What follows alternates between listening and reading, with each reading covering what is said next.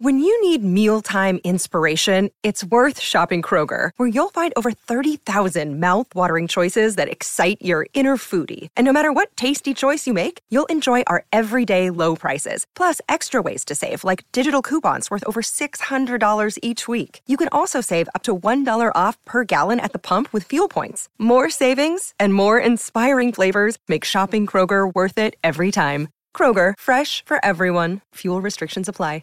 Step into the world of power, loyalty, and luck. I'm going to make him an offer he can't refuse. With family, cannolis, and spins mean everything. Now, you want to get mixed up in the family business. Introducing The Godfather at ChumbaCasino.com. Test your luck in the shadowy world of The Godfather slot. Someday, I will call upon you to do a service for me. Play The Godfather now at ChumbaCasino.com. Welcome to the family. No purchase necessary. VGW Group. Void where prohibited by law. 18 plus. Terms and conditions apply. Hello, it is Ryan, and I was on a flight the other day playing one of my favorite social spin slot games on ChumbaCasino.com. I looked over at the person sitting next to me, and you know what they were doing? They were also playing Chumba Casino. Coincidence? I think not. Everybody's loving having fun with it. Chumba Casino is home to hundreds of casino-style games that you can play for free anytime, anywhere, even at 30,000 feet. So sign up now at ChumbaCasino.com to claim your free welcome bonus. That's ChumbaCasino.com and live the Chumba life. No purchase necessary. VGW. Void where prohibited by law. See terms and conditions. 18 plus.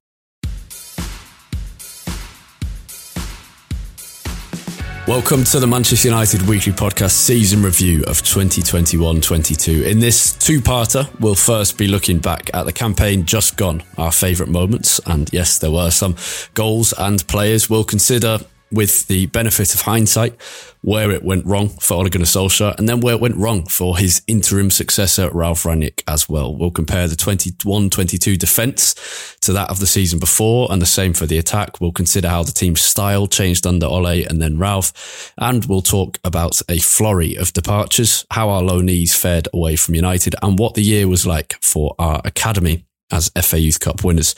In part two, released a day or two after this one, we'll be looking ahead to the era of Erik ten Hag. We'll consider what needs to be done with regards to recruitment, character, squad harmony, club structure, ownership, captaincy, goalkeeper, midfield, defence, attack, and transfers again. And we'll answer some questions from the patrons who have supported the show all throughout the season, for which we are very grateful. I'm Harry Robinson with Jack Tate alongside me as always, and we'll get stuck in quickly, starting off on a positive before we let the gloom take over.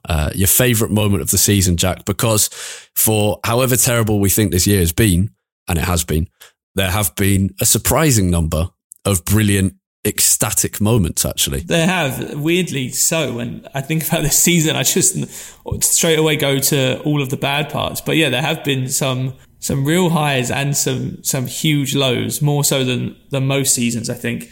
I mean, there are a few obvious ones. Obviously, the start of the season, the first two home games, Leeds and then Newcastle, really stand out.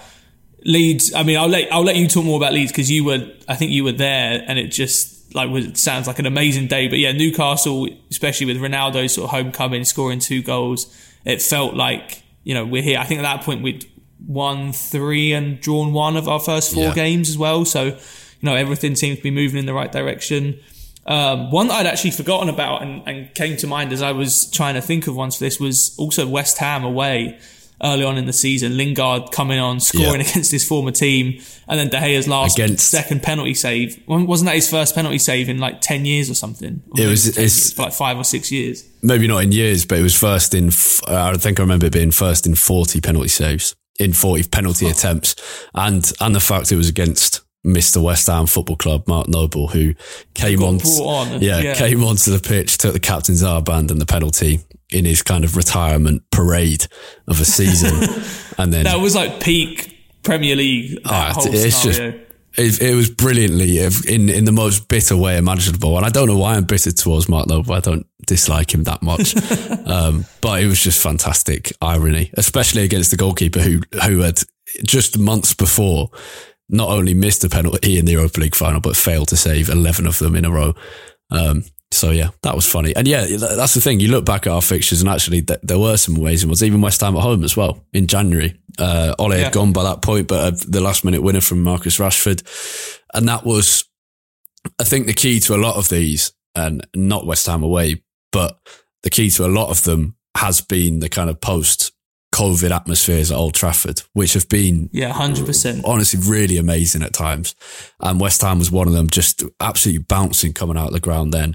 But there's been others. Arsenal, the 3-2 win at home, and just before Rangnick came in. Atalanta, the 3-2 win, the Ronaldo-led win in the Champions League on the Ole. And that was at a time where you thought, this is it. This isn't going right for Solskjaer. Maybe this is the one that turns it around. There was just an amazing connection between team, manager and fans at that point. Yeah. Villarreal at home in the Champions League as well. I think that's a really underrated one. Yeah. It's a crazy amount of great moments. And yeah, of course, Leeds on the first day was something really special and really memorable. And obviously, even taking away the idea of the fact how much hope we had, and we thought, oh wow, maybe this team's better than we thought. And Varane coming out, even taking away all of that, just being back in a ground with 75,000 people and kind of seeing people you hadn't seen for 18, 24 months was just fantastic by itself. But also Leeds away and Atleti away was not an amazing result, but it was a great goal. And so there's been all sorts of amazing moments. Which is, I mean, maybe it should change how we kind of reflect on the season a little bit. We will obviously go into in some detail, we'll go into the bad bits, but as a fan, we will remember those good moments probably more than we remember the bad ones. We'll remember losing to City and Liverpool, obviously, but we'll probably remember the good moments more than like we remember drawing to Everton or drawing to Villa or that kind of thing. I think this also is just reinforcing the idea that we were a pretty average team for a lot of the season, because pretty much all of these moments are us having to score late last minute winners against teams that we should be beating every day of the week as well. You know, these aren't like last minute winners against Man City or Arsenal, or well, one of them was Arsenal, not last minute, but a win against Arsenal. But it's not like these are huge teams we're beating. It's like last minute goals to beat West Ham or dominate Newcastle or Leeds it's just, I think we had this season of like very, very high highs and then very low lows, because we were quite an average team. So many of our games were decided by like the odd moment, the odd goal here or there. We didn't really have many comfortable like 2 or 3-0 victories. Yeah. And I reflect on this season. I imagine most people will agree with this, as the worst I've seen in my lifetime.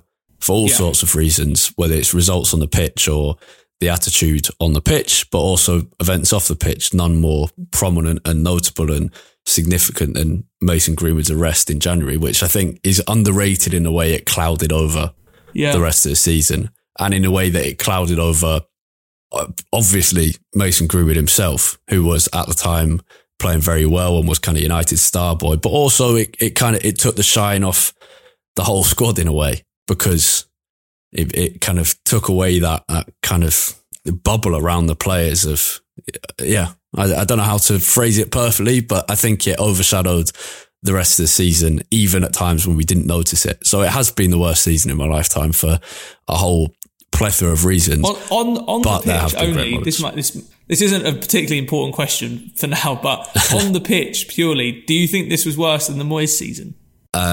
On the pitch purely, no, because we did have some great moments in the Moyes season as well. Although one of them was leading Bayern Munich for 22 seconds rather than any more than that. But there were. I don't know. It's hard to remember without. Maybe the worst moment of that season is Welbeck trying to chip Neuer. Yeah, Old Trafford. I think there was such a. I don't know. It's very hard to tell, and this is going maybe too in depth on it, but. The way that I think we analysed football in the Moyes season was very different to the way that football is analysed and picked over, and every mistake is torn apart now. That's true. So I think it's really difficult, and we obviously could compare them if we went back and watched games, but also the Premier League is just at a completely different tactical level to what it was in the 2013-14 season. So. Yeah, this season's been really bad, but on the pitch, the football probably has been better. I can't in my head compare them like off the top of my head, so I don't know. But you're right. I think a lot of what's wrong this season, not in terms of Mason Greenwood or anything like that, but a lot of what's been wrong this season has been off the pitch and the realization of just how bad things are. Right. which we didn't know in 2013. Yeah, exactly. I think that's part of what makes this season just so bad, because it's like, at this point, you're almost sort of at the end of your tether with Man United. You know, it's almost like if you've got a badly behaved child, you know, and you've tried every single parenting idea in the book to try and help them, get them on the straight and narrow, and you're just kind of like, what am I supposed to do with you now? And that's kind of feel like where we're sort of at with Man United. We've tried everything. Where I guess there was sort of blissful ignorance at the time during the Moyes season that it's just a season, we'll get a better manager, and then everything will go back to how it was. Exactly, I think on the pitch purely, I would probably say this has been slightly better than the Moyes season, just because I think the overall, sort of in the aggregate, I think it's been about as bad as each other. But as we've been saying here, I think we've had better good moments this season. And I think that probably just sways it in favour of this year, purely on the pitch. Well, we finished one place higher this year, but we got to a Champions League quarterfinal under Moyes. And I mean, for an example, the comeback against Olympiacos in the second leg, 3-0, Van Persie scoring at Old Trafford. That was amazing, yeah. That was a great moment. And I'm sure there are others. There are some that I'm thinking of, but I'm sure there are more that we're forgetting. So, yeah, it's an interesting one, but also a horrendous activity to have to participate in if you wanted to spend hours looking at comparing Moyes to the Ole Gunnar season. If anyone wants to come on and do a special over the summer, can be a guest and talk about which one of these seasons was worse than the other, then let us know. Yeah, you can not only be a guest, you can host the whole thing, because I don't want to be involved in that. On the subject of horrible things to do, worst moment of the season for me was, Liverpool home and away were both terrible, but I think the City game at home, particularly because the emotions around it, when City were playing around in the corner and no one was able to win the ball back, and the only way we could stop them doing it was just by kicking them, and even that we didn't do very well.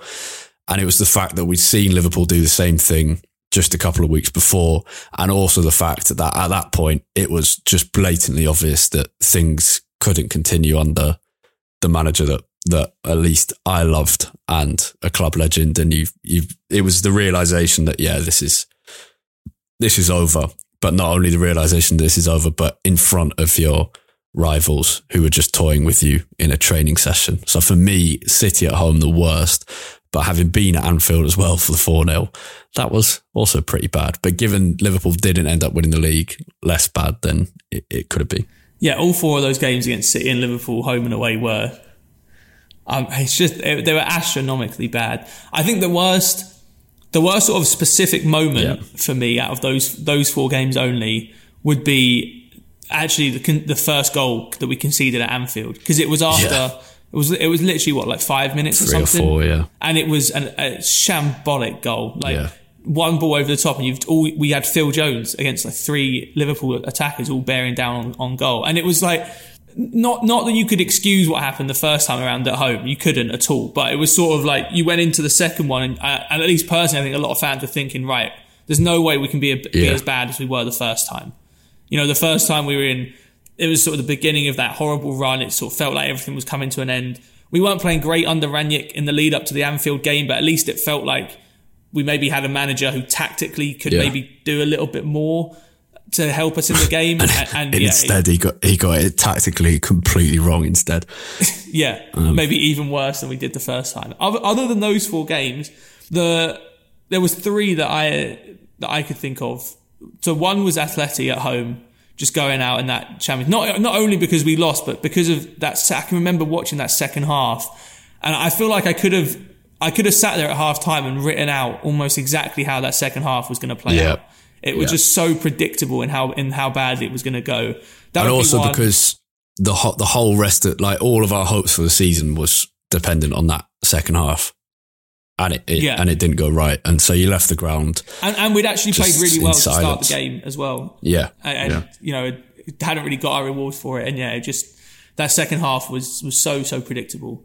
And then the other two that I had was from very, very early on in the season. Who remembers the last minute? Winning goal that we conceded to Young Boys back in September that would have been, I think. Who was it that gave, was it Lingard who gave the ball? It was Lingard came on for his everyone, he'd been asking for a chance, and he came off the bench for that, and Yeah. He'd obviously, and then three or four days after that, then he scored against West Ham. Yeah. So he made a bit of a redemption arc for him. Yeah, definitely. And then the other one, this wasn't so bad in terms of the result. It was just a real sucker punch, and I sort of took quite hard personally, was the 2-2 draw against Villa. Yeah. In, was it January or February, something like that? January, yeah. We were actually playing quite well under Rangnick at that point, and we played really well against Villa, scored two good goals, and then Coutinho, of all people, came on, scored twice in, a couple of minutes. And that felt like such a gut punch at the time, because that Villa game should have been a real sort of stepping stone for us. I felt like, we had started to play better. It felt like a corner was sort of being turned, and that it killed all of our momentum. So that for me was I remember feeling really, really down when that second goal went in. Yeah, we might reference that when we go on to where did it go wrong for Ralf. Before we do, and we'll talk about Ole first as well, but very quickly, best goal for me, the one that won the club's end of season vote was Ronaldo's against Tottenham, in the hat-trick where he just thumped it. His other against Spurs away from home, the over-the-shoulder volley, that was also lovely. The others I can instantly think of. Tellez against Villarreal was nominated for Champions League goal of the season. Obviously didn't win it, but was put up there. Bruno's thumper, the third goal against Leeds, the hat-trick goal. And the other one that I'd forgotten about, but is actually a brilliant goal, and I think my favourite of the year, despite I don't even think I really saw it at the time, from the away end in Bergamo, but Ronaldo and Fernandes combining, the back heel from Fernandes, Ronaldo's finish against Atalanta in the 2-2 away draw. Yeah, that was a great goal. It really sort of flew under the radar, because I think it got subsumed, didn't it? Because the ending of that game was crazy, as most of our Champions League group games were. But yeah, that was a great goal. I think of the only other one that I had on my list was Fred in Rangnick's first game. Weak foot sort of over the keeper into the far corner. Think of the ones we mentioned. My favourite would probably be Tellez's goal. I'm a sucker for a volley, especially direct from a corner. So I love that goal. It's also the way the camera angle was for it. I love goals you just get directly behind it, and it just looks so perfect. Yeah, it was great. And I'm going to name drop here, but I spoke to Tellez about that goal, and given how excited, this was about 2 months after as well, and given how excited he was about it still, maybe that pushes it up to my favourite, because he was just, I was like, how was it to do that in front of the Stretford end? And he was just beaming it was brilliant. And I thought, that's how it should be. That's how excited you should be about scoring a goal like that in front of the Stretford end. Yeah. Best player. There's three candidates. I think everyone knows who they are. Fred, De Gea and Ronaldo. For me, Fred, great second half of the season, but not good enough before Christmas. De Gea was a great shot stopper, but I don't think I could vote for him, because I particularly, Anfield away was the one game where I really noticed it, that he was not the reason we lost that game, obviously, and got thumped, but it was the one game I really noticed it. His distribution was just terrible. And Ronaldo had some negative spells as well, just after Christmas especially. But the way that Ronaldo, was great for the first 2 months, and then the way that after from the Spurs game onwards, was just kind of unstoppable when he played sometimes.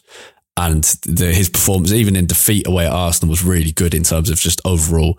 His end to the season, for me, means that I would give my vote to him for best player of the season. Yeah, I sort of didn't want to give it to Ronaldo as I was sort of preparing for the podcast, but the more I thought about it, I don't really see how I could give it to anyone else. Fred, I agree with you. I don't think Fred was consistent enough. Of the three of them, I think De Gea probably was the most consistent, actually.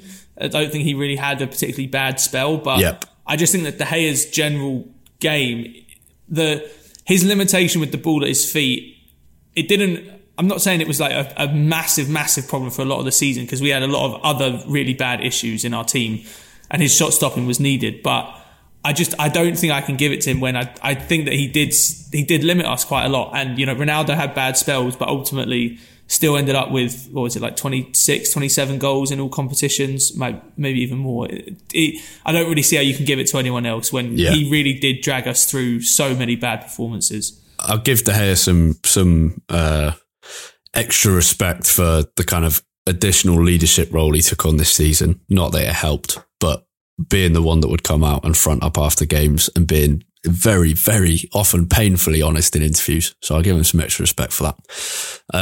But Ronaldo from both of us. Right. Yeah. We've spent too long on that. Let's move on.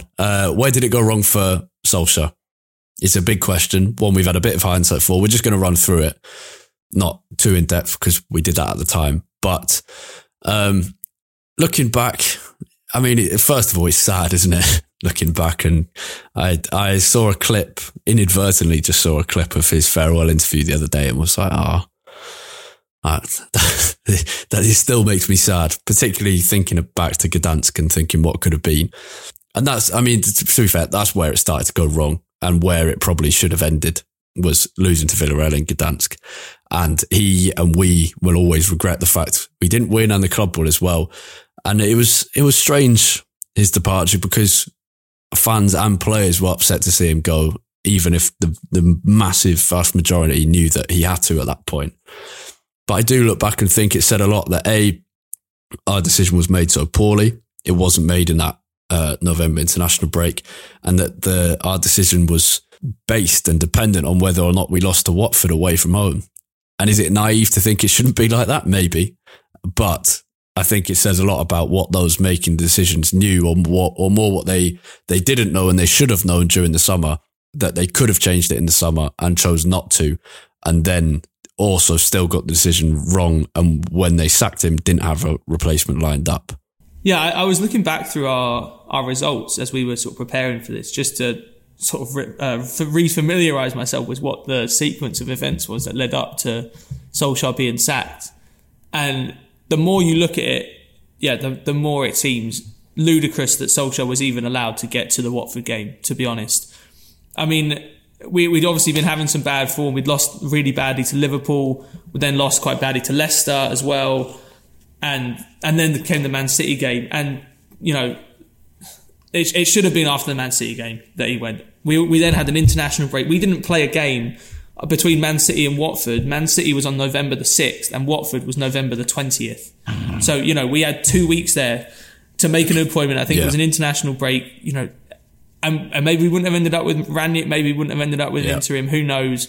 But yeah, it smacked of, yeah, just no planning. And I think that's something that's run through a lot of the Solskjaer era, and that isn't really in his control. I think in terms of where it went wrong for him, in hindsight, and I don't think we could have known this at the time, but in hindsight, with everything that's happened since he left, I think what we've seen is that the foundation on which his relative success in his first two seasons was built, I think, was a lot more shaky than it seemed. You know, I think the dressing room, which publicly, I think, under Solskjaer looked pretty harmonious, mainly because of him and how, you know, well he spoke about the players and how happy they all seemed to be playing for him, was not as harmonious and wasn't in good spirits as it seemed. I think we always knew that tactically he probably wasn't as good as, you know, the likes of Pep or Klopp or anyone on any of those top managers, and we knew that, I think, all along. I think what really sort of was the beginning of the end, though, was that when things did start to go wrong quite spectacularly last autumn, that lack of maybe tactical ability at the top level then started to, I think, undermine his presence in the dressing room. And I think what you need in a time when maybe a manager isn't running on a lot of confidence is you need a really strong, close-knit squad with a lot of leaders to sort of pull the squad through, almost in spite of the manager. And the dressing room was far more fractured than we ever realised, and I think it just couldn't recover from that. So rather than the team putting themselves up, it got so much worse. And the culmination of that was the second half in that 2-0 defeat to Man City, when, I mean, the players effectively gave up, didn't they? Yeah, his man management is the thing we often picked out as one of his really good abilities. And I think at the time, I certainly thought his man management was up there with the best in the league, not as a full-on manager, but in terms of his man management. And the reason for that was the improvement in Luke Shaw, the improvement in Rashford, the management of, and how Mason Greenwood was brought through, and lots of things like that. And yet, actually, looking back, in that autumn, we realised anyway, but especially now we realise that it wasn't there. And he made some bad decisions that created distrust from players and in the squad by, for example, keeping Chris Smalling for the summer, and then suddenly on the deadline day saying, no, you need to find a new club, and Smalling went to Roma by keeping Lingard, saying he was going to get the game time and then not giving it to him. Ahmad's lack of playing time, giving a new contract to Bailly and saying he'd play when he didn't. And I mean, even in the transfer of Van der Beek, kind of accepting that transfer when he clearly wasn't the player that he wanted, Van der Beek. And there were other players who were complaining, like Dalot, who couldn't get in ahead of Wan-Bissaka. He had his favourites. And I think we said at the time, there was fault all round from Solskjaer for that and his lack of tactical ability, in especially in his third season, but also at points in his second. And then in terms of the board, they're just complete wrong decisions again and again. I think we recorded an episode after the Europa League final where we said we were really torn over what the right decision was to do, and it was a hard one. But if you were working in the club, you should know all of those kind of underlying factors and what's going wrong. That's kind of your job to know if you're the decision maker. And they should have made the decision to move on from Solskjaer after Gdansk, after he'd kind of improved the club. And yeah, I just think Woodward was obsessed with trying to create another Alex Ferguson. And I think that tells you everything you need to know about, A, his lack of knowledge in how to do that, but also kind of his self-importance and egotism in wanting to be the man who created the next Ferguson. And so we had no plan. And in the end, we hung Ole out to dry. As you say, he should have gone well before the Watford game. And then, and then there's the players, isn't there? Not taking things on board, not dissenting against Solskjaer, but also not listening enough, not respecting him and his coaching staff and their own poor form and the divides in the squad, the lack of leadership, divides on age, language and culture, not attending team meals and having massive divisions in the squad that a squad with good leadership would iron out over summers and over months and over a season. And they didn't do that. And we saw that very, very clearly under Rangnick at the end. Yeah, exactly. I think this you learn the most about a dressing room when things are going badly, right? As you do with most groups of people. Yeah. And when things started to go wrong on Solskjaer, the response wasn't what we wanted it to be, and it wasn't the response we wanted it to be pretty much the entire time that Rangnick was there as well. So I think, I don't know if it was maybe the higher expectations that we had coming into this season that maybe made the dressing room feel a little bit more entitled, maybe made some of the egos more of a problem than they had been in the preceding years. But whatever it was, I think we definitely saw that this was, I don't necessarily want to throw around the word toxic, but I think it probably was quite a toxic atmosphere and quite a toxic dressing room to be part of. Everything that we've heard, especially recently, about how things transpired in the dressing room at Old Trafford, they're definitely not what you want to be hearing. But like you said, that should be something that the club are aware of. And in hindsight as well, now that Rangnick has confirmed that he won't be taking up his consultancy. Well, he hasn't confirmed. The club have confirmed that he won't be taking up his consultancy role. It also now feels like pretty much the entire time he was here, calling everyone out publicly probably didn't help that atmosphere because it's sort of worth doing that if he was then going to be part of rebuilding it so he can see how players respond to that kind of pressure of being put out there publicly. But as it was, we just spent 6 months tearing down every player in our dressing room for the guy that was doing it to have no part in rebuilding that squad. Yeah, well, let's talk about that. That appointment kind of just threw away our season, didn't it? And at the time, it seemed good, but we sacrificed the season. Oh, yeah. It was the wrong decision. Yeah. And I think there is a scenario where Rangnick could have had some limited success as interim manager at United, but it required a couple of things, I think. First of all, a bit of continuation in the coaching staff rather than Carrick and McKenna both leaving, or getting Rangnick the coaches that he wanted in, because Chris Armas and Sascha Lenz were not his first choice coaches, and giving him more support in that, because it sounds like he was scrambling around to find the coaches he wanted rather than getting any kind of sustained support in that. And then also giving him some more backing inside, saying to the players, being visible in terms of that leadership above Rangnick, in terms of Murta and Fletcher and Richard Arnold and even Joel Glazer, if you want, publicly, but more importantly, privately backing Rangnick and going into the dressing room. Someone should be there, whether it's Fletcher, but Fletcher's role made harder by the fact that he was also coaching and also on the bench.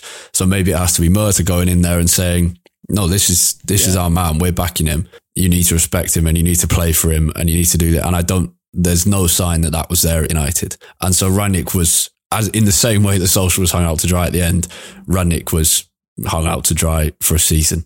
That being said, some of his decisions were also rubbish, and his level of management just was not there. No, not at all. And that should not go unnoticed at all, because regardless of, you know, where sort of how the club have mishandled the situation, a person with that kind of reputation should be able to put a better team out on the pitch than what he did during his 6 months in charge. And that is completely fair to say.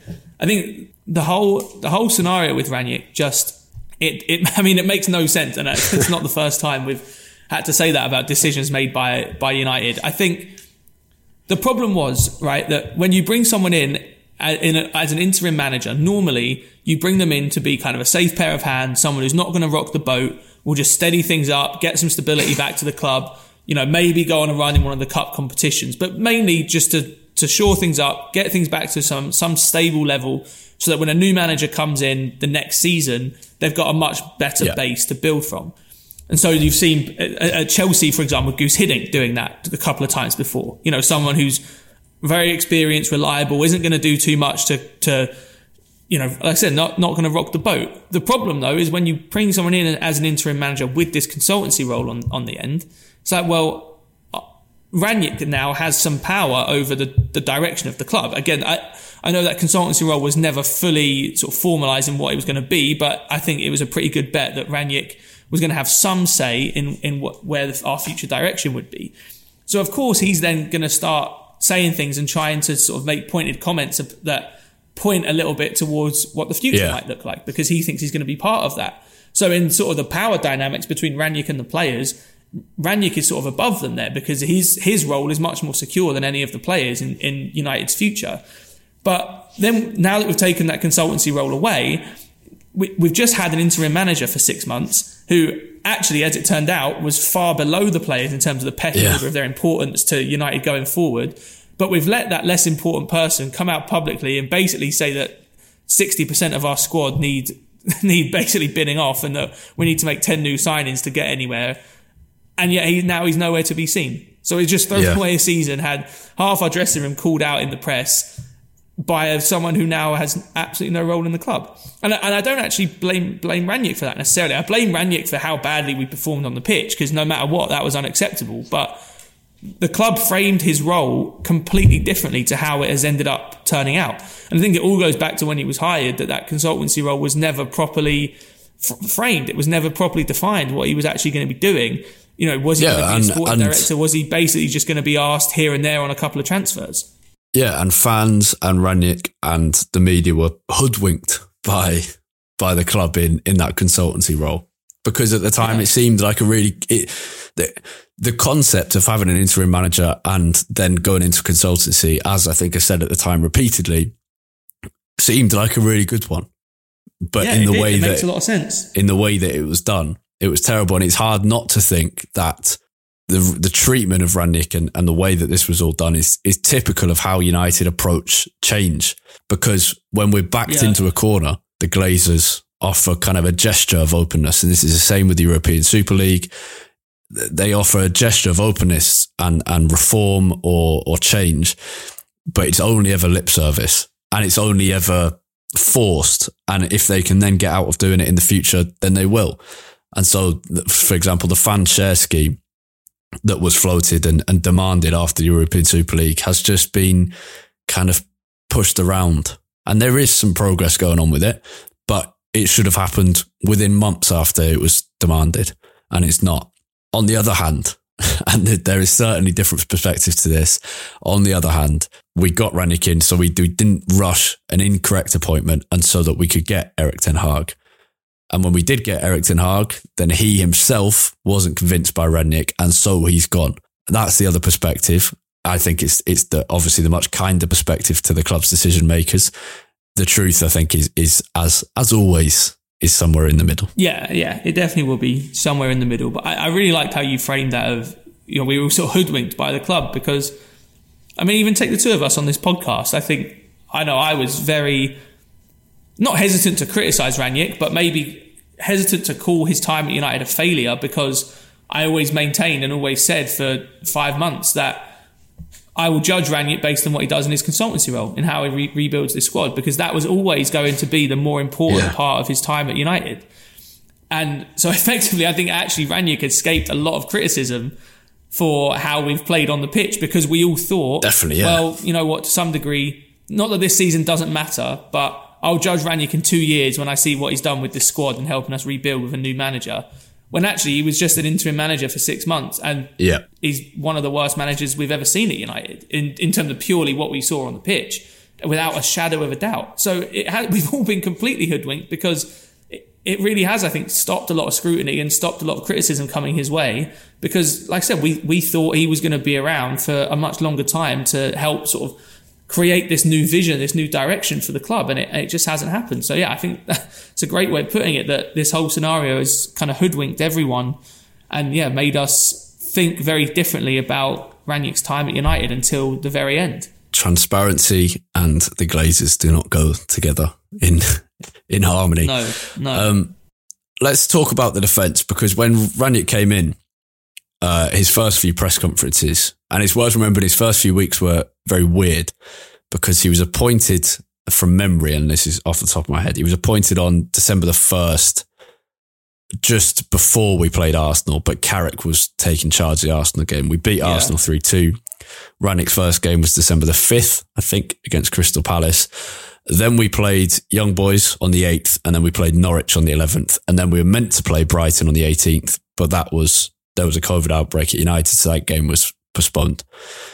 So it was a weird start to life, as it shouldn't have been, as we said earlier, because United could have appointed someone in that November international break instead. But Rangnick came in, and in his first press conferences, he spoke very well. He impressed everyone, I think it's fair to say. And his first target was to kind of put the plug in the leak, because United's defence was terrible. We conceded 4 to Watford. We conceded 5 to Liverpool. We'd conceded 2 to City, but if they'd actually tried in the game, they could have scored 9. Leicester. Yep.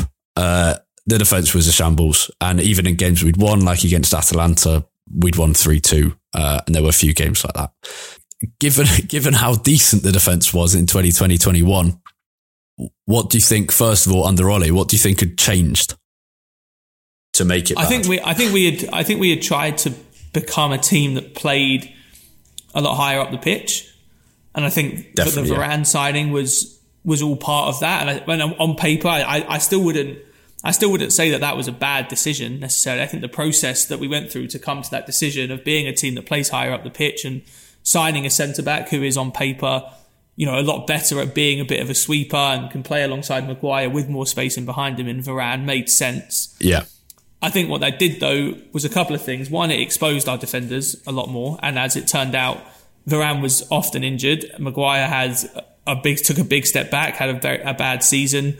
Luke Shaw was often injured and wasn't at his best. Wan-Bissaka had a bad season. So I think the change of system, plus the key part in that system not being there and all of our players being in bad form, meant that we were now playing a system that, by its very nature, gives the opposition more space, which is okay in theory. Yeah. But then when you have players that are supposed to be defending that space in bad form and or injured, you create a lot of problems for yourself, because you're giving the opposition more space to play in, and you're having players with low confidence trying to deal with it. So I think that was probably the biggest change.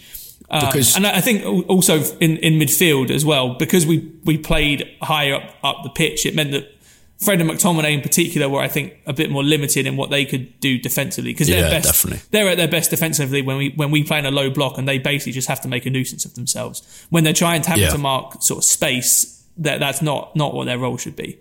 Exactly, yeah. It exposed all the flaws in our players, basically, because the first performance at Wolves definitely gave some reason to hope. It was that more attacking 4-3-3, and it had Varane in it, and he looked really good. But as you said, it exposed all the flaws, and that's really where Solskjaer's downfall was, in changing the identity of United and the style of the team and the shape of the team. He didn't have forget the minor management, because that also plays a part, but he didn't have the ability to execute that properly, and it showed.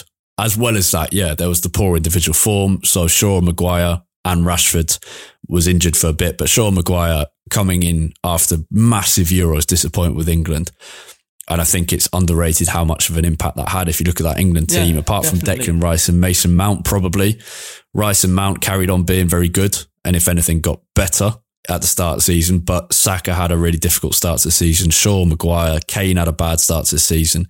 Calvin Phillips was injured for much of it, but when he played, wasn't as convincing. There were lots of players in that England team who suddenly looked bad. And I think it's and Sancho as well, I think was actually quite impacted by not only the kind of the devastating fact of how England lost, but also by the massive racist abuse that he and Rashford and Saka suffered afterwards. So there's that poor individual form, the failure to execute it by the coaching staff, and also, yeah, just the ability of the players just wasn't there. And that comes down to kind of recruitment, doesn't it? That United should have signed a midfielder last summer and we didn't. Well, yeah, exactly. I think, to be honest, I don't mean to... It's worth remembering how much of an impact that has. Yeah, I don't mean to sort of trivialise and oversimplify a lot of United's problems, because they run a lot deeper than this, but I do think that not failing to sign a midfielder last summer was probably the single biggest thing that went wrong, I think, this season, on the pitch, purely. Because the other thing that comes with playing higher up the pitch, and this is where attack and defence...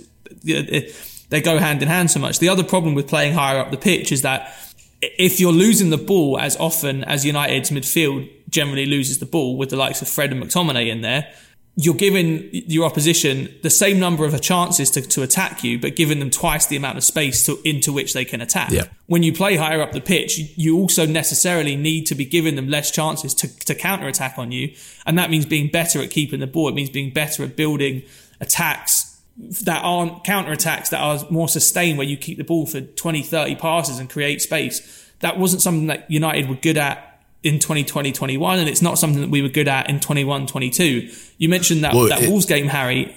So go on. I was just going to say one of the biggest complaints I think we had consistently in episodes early in the season before Ralf came in under Ole was just complete lack of tempo in how we pass the ball around. And that comes down to that, doesn't it? Yeah, absolutely. Like you mentioned the Wolves game before, Harry, and you're right, there were signs that it could work. I remember Varane having a great game in that one at Molineux. But the other thing that happened in that game was, I also remember about 7 or 8 occasions in the first 40 minutes or so when Adama Traore would absolutely just drive through our entire midfield and defence.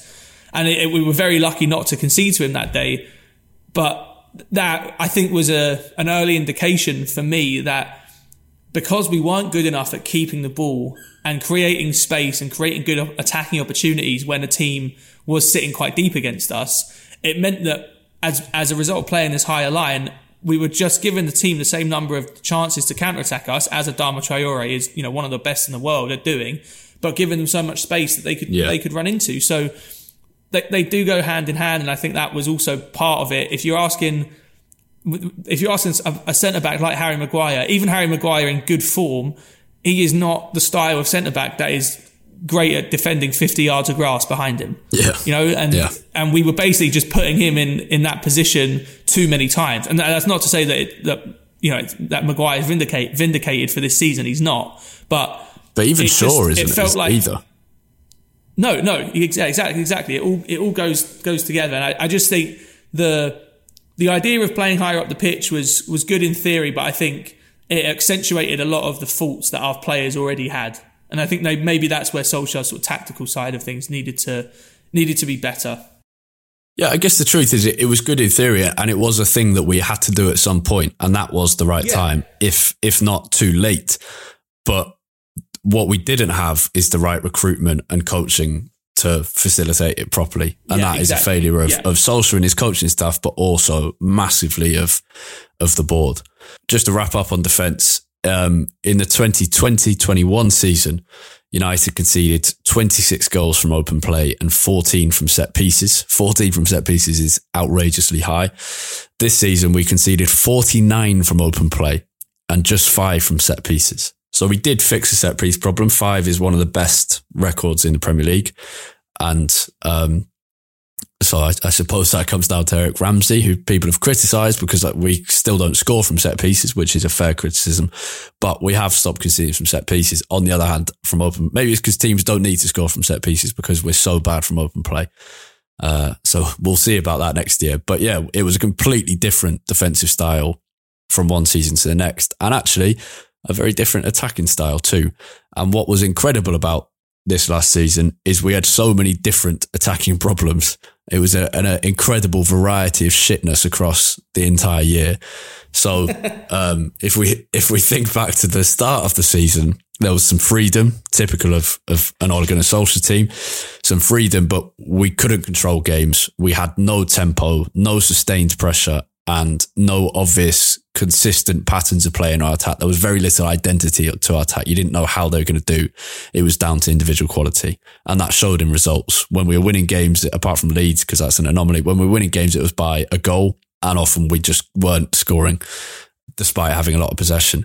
When Rangnick came in, we eventually found a consistent style, and we found some identity, and we found an ability to sustain pressure really well and to create a lot of small chances, but we couldn't finish at all. And that's where things went wrong for Ralf Rangnick, because once those results didn't come, then the players stopped having any faith in his methods. And then we get to the end of the season, and there was a bit more of a balance between defence and attack that Rangnick was looking for, but the finishing still wasn't good enough, and the confidence was low, and our defence collapsed. And so whatever we did in attack didn't really matter because we didn't have the ball. And when we did have the ball, the confidence was so low and everything had fallen apart, and there's not really any point looking at it because the players had stopped bothering. So across the season, lots of different problems, which means unlike in the summer of last year, when we kind of knew what United needed to fix, it is now very unclear what United need to fix, because we're starting from basically a clean slate, or actually a very, very dirty slate, but one with nothing on it. Yeah, it was kind of puzzling, I guess, at the start of the season that we seemed to be okay at creating chances, but yeah, there wasn't really much of a pattern to it. Like, even going back to the Leeds game, all of those goals seemed to come from very different moments, very different ways of creating chances.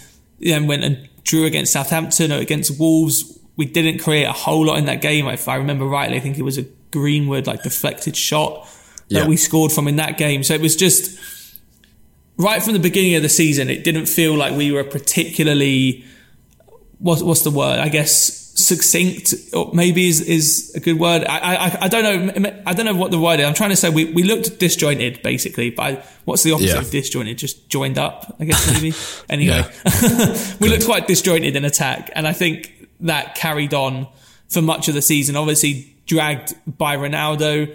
I know there was that whole story, or not story, but the whole sort of debate among the fan base of whether Ronaldo was kind of disrupting the way that we played. To be honest, I'm still unsure on that. I think it's difficult to say that Ronaldo made us worse at this point. As we said earlier, we gave him player of the season. He scored so many vital goals for us. Did he change the way that we played? Yeah, I think he probably did. And he may have made us... If you forget the debate about whether he made us worse and you just have the question of, did he change how United played? Yes, definitely. Yeah. And he may have made our style worse. He may have made us more disjointed, but that doesn't necessarily mean he was a net negative for the team, if that makes sense. I think it's still possible that he was a positive to this team, which I think he undoubtedly was this season, but made us more disjointed because he was less involved in the way that we wanted to build our attacks. But yeah, I think the point about, everyone wanting to play on the left was also a real challenge that I don't think we ever really got hold of throughout the whole season. It's something that we've been trying to figure out for 5 or 6 years now, that we still don't have anyone to play on the right. Sancho was supposed to be brought in for that purpose and has spent the whole season playing on the left. So it's just, again, it's a failure of recruitment. It's a failure of planning. It's a failure to put all of... Sorry to butt in. I found it funny how... so Elanga, obviously, very good season overall. I think I know what playing on the right. Yeah, I found it funny how Elanga, our right winger, who's done very well, and then this summer... he was playing for Sweden, scored his first goal for Sweden, which is great for him. And he's a brilliant character, and he's an exciting player, but was like, I think I actually prefer playing on the left wing. So United have yet another winger. Elanga took him out on loan next season. Prefers playing on the left. After those comments. Well, yeah, so Elanga, Rashford, Sancho, Martial, if we're including him. Yeah, Greenwood at the time. Yeah. But obviously not now, all wanting to be on the left. Yeah, just a curious thing. Again, it's a failure of all parts of the club. It's a failure of recruitment, but even if you don't get that recruitment right, as manager, especially Ollie, you still got to be better and be able to get more out of whoever you put on the right, or, you know, somehow tailor it to make it work. It's a failure of all levels. But then so Solskjaer at times tried putting Pogba on the right, and that was... So start of the season, Pogba played on the left and looked great. Yeah. And that was when Rashford was out injured and Sancho wasn't in the team yet. And he was so good there for the first few games. I think it was 7 assists in his first 4 games. And come the end of the season, I think he finished like 5th or 6th in the assist charts because he'd had such a good start to the season, even if from October it was terrible. Or not terrible, but mainly rubbish.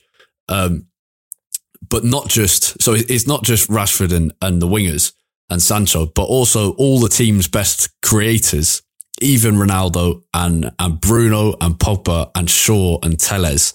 And Telles is actually statistically when he plays, is one of the players who creates more chances than anyone else. All of them are left-sided players.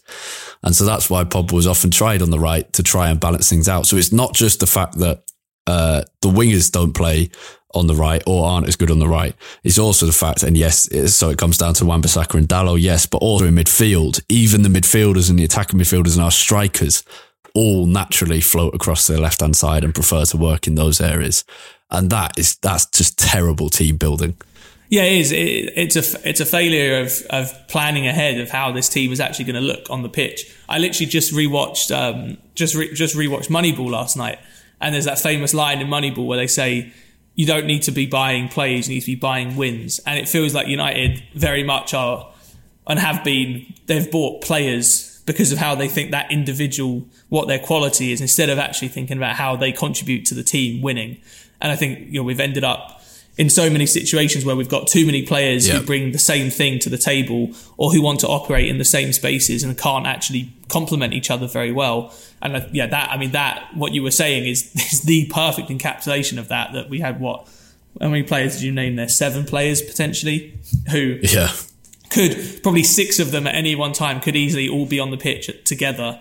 And all of them want to operate in pretty much the same part of the pitch. Yeah. Yeah. And a couple of them are leaving now, which we'll come on to. Any other thing in terms of kind of our play in possession? McTominay had a bad season after having had a really good one. He really did. He didn't kick on in the way that he needed to. He showed his limitations on the ball. He showed his limitations off the ball. And because in the Europa League final, he was man of the match, even though we lost the game. That was a really good performance. And he'd had several great kind of big game displays.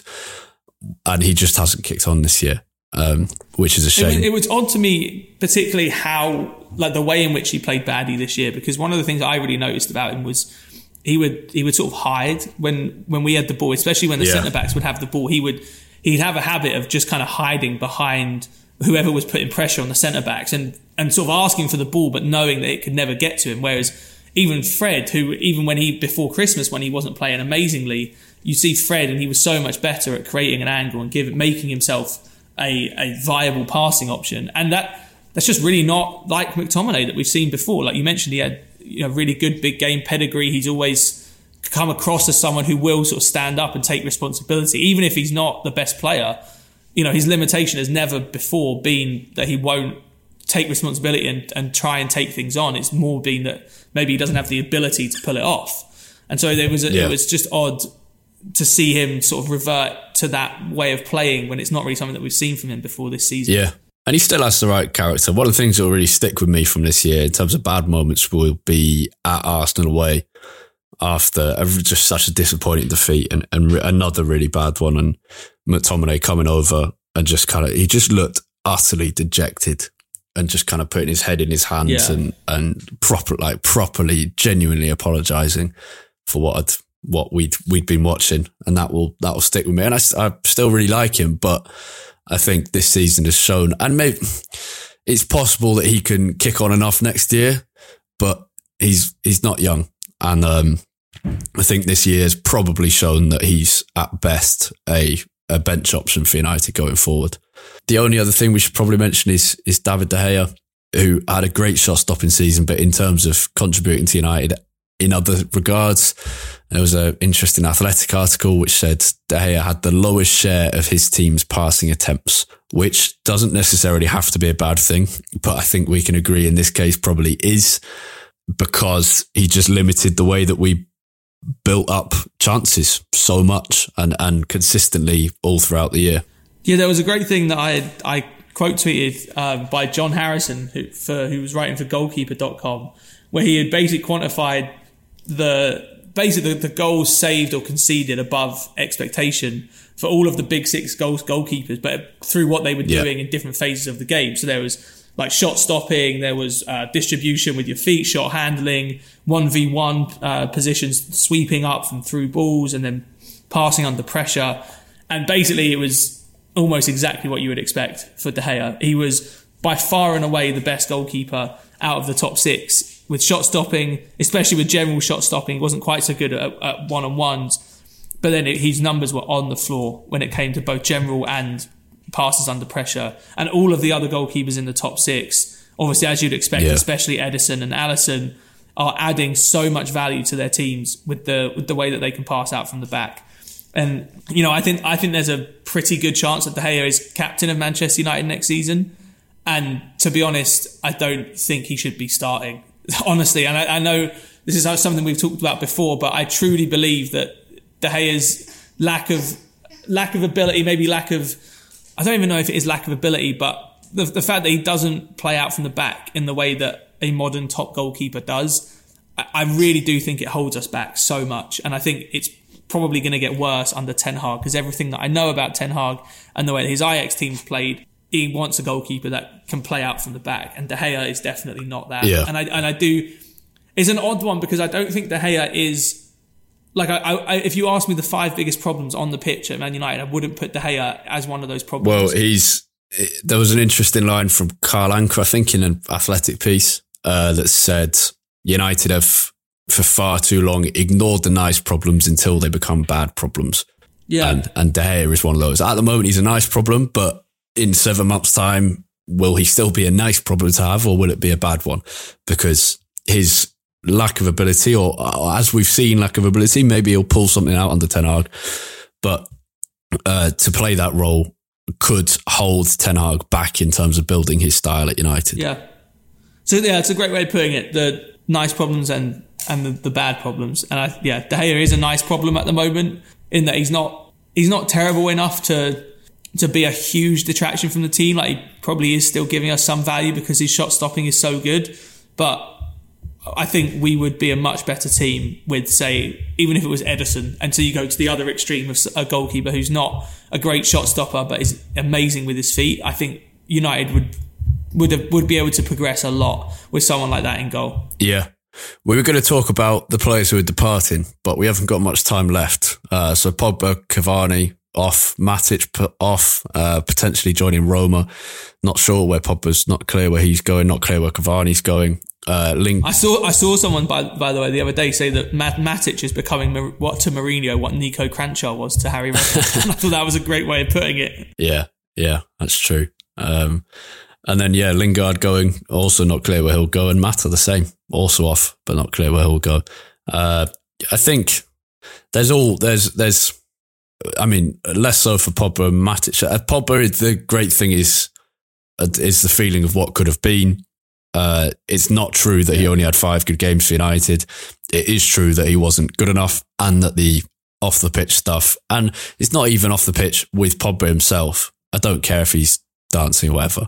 It was the off pitch stuff with his agent and his brother talking constantly shouldn't happen and was too much. He provided he made my jaw drop on the pitch sometimes. The talent there is just unbelievable. And like the level of skill and technical ability is just outrageous. And I will really miss like standing in Stretford End this season and Pogba just picking up the ball and just pinging it with just such like skill and kind of, what's the phrase? Just kind of nonchalance. He is obviously an amazingly talented player, but it was the right time to move on this. And I think for all parties, that'll be good. But he's our best chance creating player gone. So that's a big hole to fill. And then the others, the most emotional ones, probably Lingard and Mata. Lingard, things turn sour very quickly at the end, but he's a player who's been at United for 22 years, since he was 6. and scored in an FA Cup final, a League Cup final, won several trophies with us, scored in an FA Youth Cup final and an FA Cup final, which is not something that many players have done. And played very well for us for a long time. So that is a sad one, especially the fact that it's ended in this way. He should have gone last summer with his head held high and with a great reception from United's fans. Yeah, and I think he takes some blame for, I guess, the way things have transpired this season, but I don't think he takes any blame for the position that he's been put in. I think, we were saying earlier, Solskjaer made some wrong decisions with players. I think probably undermined the trust that the players had in him, and this was definitely one of them. Lingard should have been gone last summer, and I think everyone could have walked away happy with what he contributed to United. But I mean, I think in general, the players that have been confirmed as leaving so far, they all make sense. I don't think there's anyone that would really be clamouring for any of them to stay. Obviously, I think Pogba is the one who you probably look back on with the most regret. Just it felt like there was so much that we could have done with Pogba in our team, and as I said before about United sort of buying players rather than buying wins, it felt like we just never surrounded Pogba with the right type of players that we really needed to get the best out of him. And that partly Pogba should probably take some blame for that, in that maybe he's not versatile enough. But if you put that much money into signing a player, why on earth would you not also put more effort and money into building a team around him that he can be the star of? So, I think... I think we thought we were signing a different player. Yeah. The Pogba we thought we were signing was kind of a number six. He literally wore the number six shirt. That's not who he was at Juventus, and that's not where he would have played best. Yeah, but I think he's been at United long enough. Like, it didn't take us 5 years to realise that he wasn't a number six, Yeah, And I think that was probably clear after 6 months or so. And at that point, it was still... loads and loads of time to go out and build a team that he would really flourish in. And I don't think we ever really committed to doing that, which I think has been our downfall. Definitely. And obviously Pogba takes some blame for that too, because I also don't think that his approach to being at United has always been the right one. Not in terms of all the offer and stuff, like you said. I don't care that he turned up with blue hair to Manchester Derby or anything like that.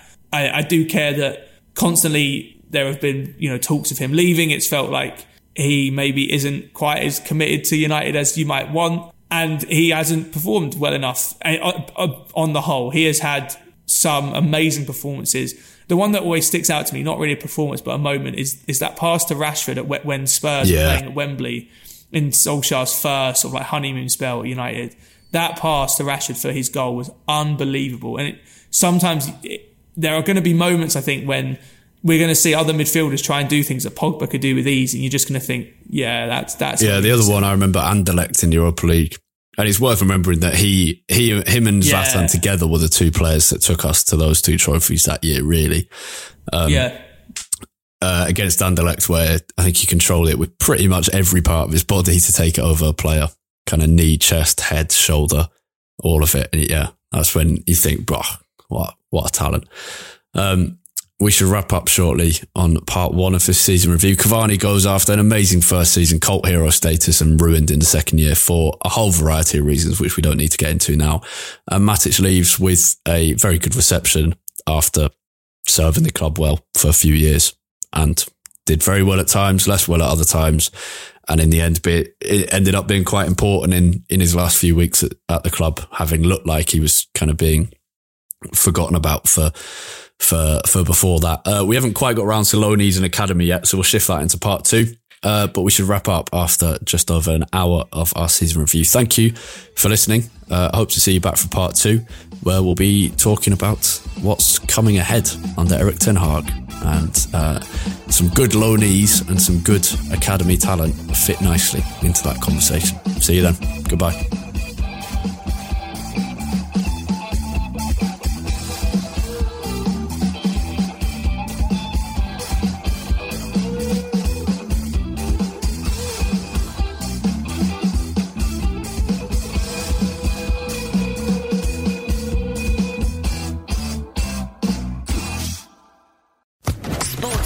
Podcast Network.